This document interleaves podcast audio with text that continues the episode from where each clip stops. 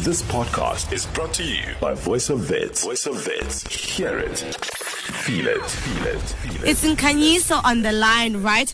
And if you do not know him, he is a clinical psychologist and is somebody who's a pioneer in kind of... how can I say, pushing or creating awareness around the LGBTQI plus community and making us understand how to kind of deal or face with the challenges they go through, right? I'm speaking kind of a bit on a shallow level, but I mean, he's going to get right into it. But Nkanyiso, welcome back to That Lunch Show. Thank you very much, Sandy, for having me on air. It's so lovely to have you. So, I mean, as we know, if they do not know, we're going to say it again and again till they know. October marks Pride Month in South Africa, right? And it boldly celebrates the LGBTQI plus community, right? And this year actually marks 31 years since the first Pride Parade in South Africa, which was, the first one was in 1990. So really, really exciting. So, I want to kind of maybe speak about the symbols that we relate with the LGBTQI plus community. So, for example, the rainbow flag. I want to ask you, why do we actually use the rainbow flag as a symbol of the LGBTQ pride community? It's an interesting question. The reason why specifically the rainbow flag was chosen to represent this community, number one, obviously, it represents or it symbolizes... the experiences of lesbian, gay, bisexual, transgender people. Sometimes people call it the LGBTQI or the gay pride flag. I think the important thing with this flag is that the colors of the flag, you know, I mean, if you look at the rainbow, now we're looking at different colors altogether. So the important thing about the colors of this flag is that they represent the diversity, the rich diversity within the LGBTQI community in and of itself. Because if we're looking at this community, it is a diverse community. Most people will just think this is just a gay community or a lesbian community, but actually, you know, we do know which is very diverse. There are many different kind of sexual identities, but not only sexual identities, there are sexual identities, there are gender identities, there are sex identities, there are biological identities. That's all fall within the LGBTQI community. So they're thinking about, you know, the rainbow flag, the different colors, it's the representation of this diversity and the representation of the huge spectrum of human sexuality and human gender as well. So it's not just dealing with gay people or lesbian people or bisexual people, but you're looking at the huge spectrum in terms of how people identify sexually, how people identify in terms of gender, and also the biological variant identification as well, and that includes people who identify as intersex, who do not necessarily fit within the confines of sexuality, sexual diversity, and gender diversity. Okay. Well, thank you for that. That really has made it so much clearer, right? And I always feel like in this day and age, it's so disappointing to know that homosexuality is still illegal in many countries, right? Actually, me, myself, right, Nkanyiso, I come from Zambia, and homosexuality is actually illegal as well. There are no gay rights. There's no space for people to embrace or kind of even explore their identities, right? So I want to understand, why is it so difficult for people to accept? Like for me, it still makes no sense because we're in 2021, Nkanyiso. I'm sure we can, surely by now the pin should have dropped. But why is it so hard for people to accept this community? You know, Nandi, I think I was talking about this, you know, with another radio station at some point, especially looking at African countries. When you do know what is South Africa, you know, is the only country, or is one of the few countries, you know, within the African continent that has, you know, embraced sexuality and gender diversity. Indeed. And has entrenched, you know, those rights in the constitution itself. But if you're looking at other African countries, I mean, I think we cannot speak about the difficulties in change without really deconstructing why there has been homophobia in the first place. And you know, we cannot. We always take it back to the issue of colonialism.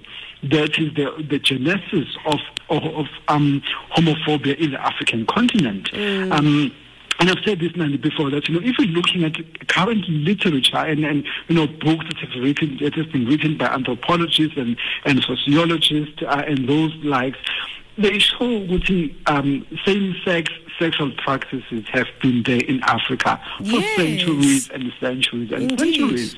But because of colonialism and the impositions of, you know, colonial morals and values and beliefs, and this is of Christianity, you know, those beliefs said to the African, to people who inhabited the African continent, that these practices are immoral. These practices are an abomination because Christianity says a man cannot lay with a man and a female cannot lay with a female as well. So I think that's where it then started, and unfortunately then carried on, and it's something that, you know, we've inherited from colonialism, but as African countries, we've held on to those beliefs even after independence. We've held on to the fact that being gay or being lesbian or bisexual or transgender, etc., is an abomination and it is immoral because it contradicts Christian values. And we do know that most African countries have really adopted Christian values because of, obviously, they were colonialized by people who were Christian and who imported Christian values. So people had to hold on to the Christian values, obviously, and having held on to the colonial laws, it then becomes very difficult for people to start realizing that this is a normal variation of human sexuality. Oh, yes. There's nothing un-African, there's nothing abnormal about it. It is a normal variant of human sexuality and gender diversity. Oh, indeed. I agree with you, definitely. But, I mean, with that being said, right, with people still being against it or people not accepting it, there are certain human rights violations, right, that the LGBT community face. I want you to kind of maybe pinpoint maybe the top 3 or top 4 human rights violations that they do face, right? The most common, should I say. But I feel over a spectrum of it, there's many in one way or the other. It can even just go by, it's just misgendering, right? That's a violation because someone has a right to identify as whatever they want to, right? Let's speak about the Constitution of South Africa. So maybe what are the kind of human rights violations that the LGBT community faces? Maybe the top 4, the top 3, the most common 3, should I rather say, or common No, we don't even need to look far. We don't even need to go to other African countries. We just have to look within the South African context. Indeed. And, you know, as much as, you know, it is said and it is entrenched in our Constitution that there cannot be discrimination on the grounds of sexuality and gender diversity, but if you look at it, South Africa is one of the countries that, you know, still presents a lot of challenges against people who are LGBTQI+. Sure. Number one, for example, hate speech is outlawed in our country. Yes. But, you know, social media and, you know, people in the community, they still perpetuate hate speech towards people who are gay, lesbian, bisexual, and transgender by the use of the naming, for an example, the kind of names and kind of labels that people use. Secondly, we can look at, you know, what we've been seeing on the media now, which is something very painful. It is. I think Mamba Online publishes all these cases as they happen. The killings that have been evident in our country, the killing of people who identify as sexuality and gender diverse.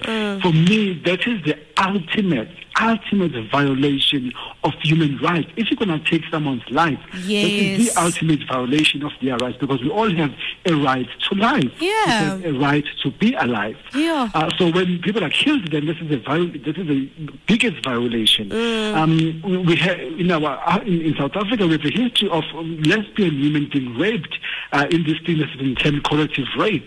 Because, you know, they believe that if we rape you, if you feel how it is to have sex with a man, then you're gonna, you know, magically gonna convert into a heterosexual female. That is a human rights violation. Forcing someone into sexual activity is a human rights violation, and it is an illegal and criminal offense at that as well.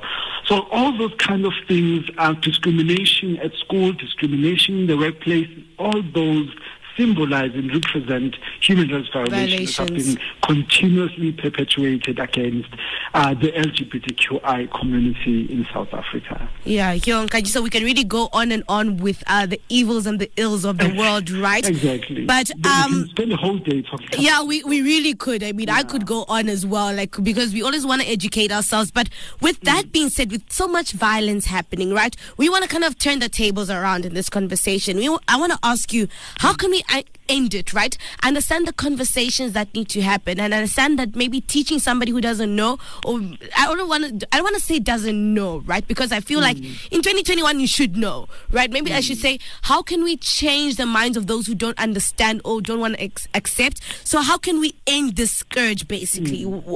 How should we go about it? Me as an individual, how can I go out there and kind of change the narrative? For me, really, this would be a multi-systemic kind of approach. We cannot just approach it as an individual or as a micro level, but we need to look at the different systems and institutions in society that contribute, to homophobia and perpetuation of homophobia.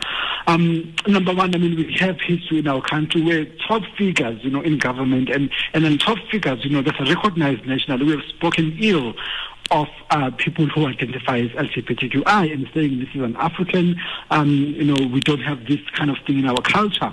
We have pastors in most of the churches who openly preach about, how wrong and how immoral LGBTQI issues are, and people who identify as LGBTQI are seen as they go against the Bible. So I think the first thing that has to be done, this has to be changed at an institutional level. This has to be changed at, those levels where, we need people in churches who are going to speak, who are going to change, as you said, the change in narrative, advocate for the rights of people who identify differently from individuals who are heterosexual. We want to change the narrative in government, and I'm sorry, Nandi, to say, with these massive killings, there has been silence. Maybe that is my experience, but there has been silence in top government structures. No one has been speaking against, these ill practices. Oh, yes. And for me, it says, hate crimes are the last acceptable crimes in South Africa. I think more could be said. So if there could be advocacy from top institutions, the government, the churches, the companies, if they can be open and loud enough advocacy, I feel that should make it different at an individual level. So when we do psychoeducation, maybe as psychologists, as social workers, and even as the media, when we do advocacy at the individual level, it could be better accepted and better processed when advocacy has been done by top political figures or prominent figures that people are able to relate with in our society. So that's how I say, it has to be multi-systemic. Different players have to come to the table and say, this is what we are offering to yes. people. And changing the mindsets of people. And Nandi, we do know that people are able to be swayed, or people are able to change their attitude when, top figures or people that they identify with are advocating for that kind of message.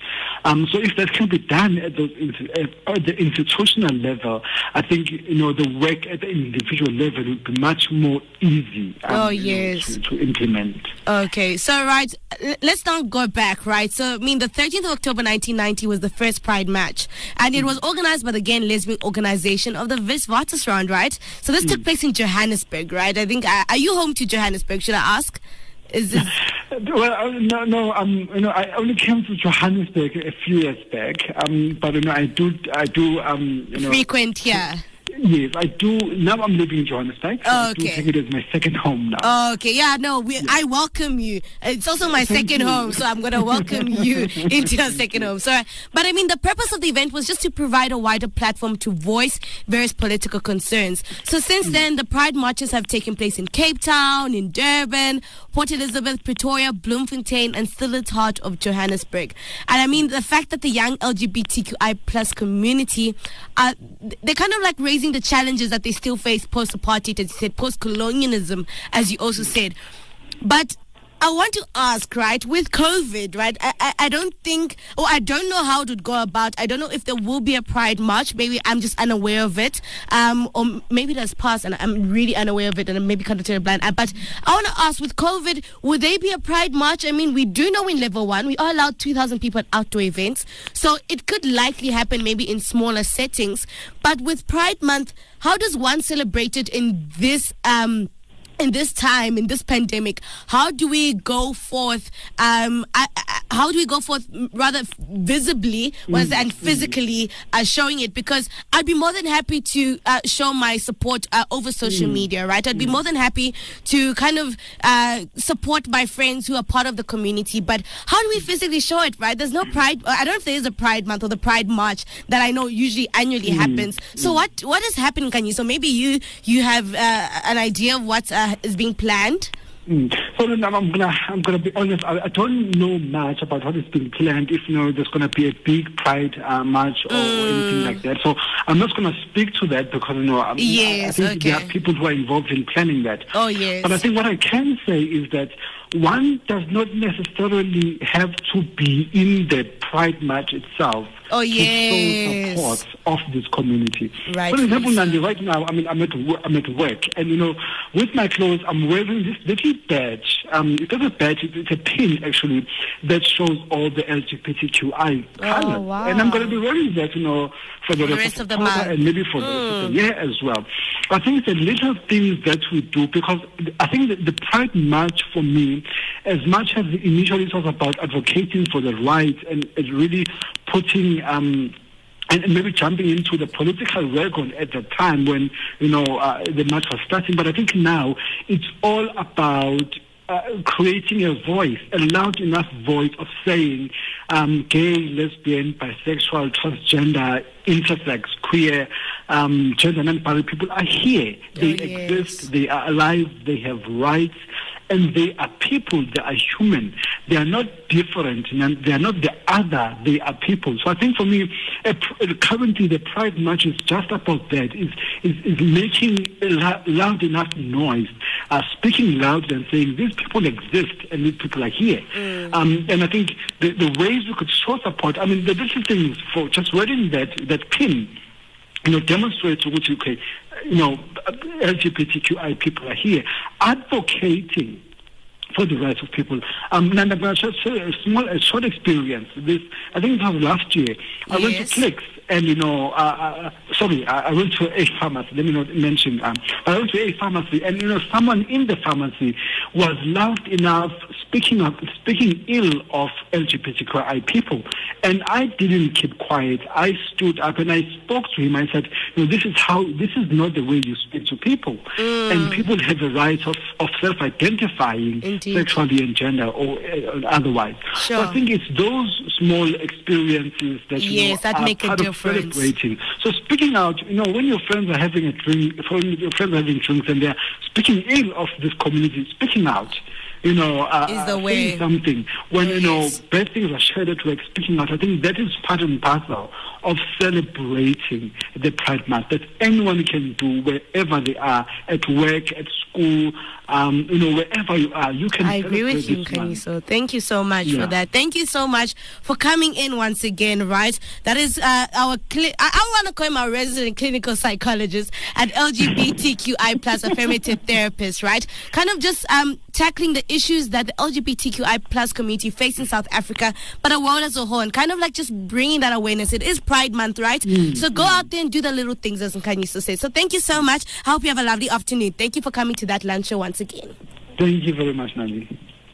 Thank you so much. So I think right until the end of October, right, we're going to keep reiterating that October marks Pride Month in South Africa, and it boldly celebrates the local LGBTQI plus community, right? That's how we want to do. That's how we want to celebrate it. So thank you so much. This podcast was brought to you by Voice of Vets. To hear more of our shows, tune in to 88.1 or stream by www.vfm.co.za.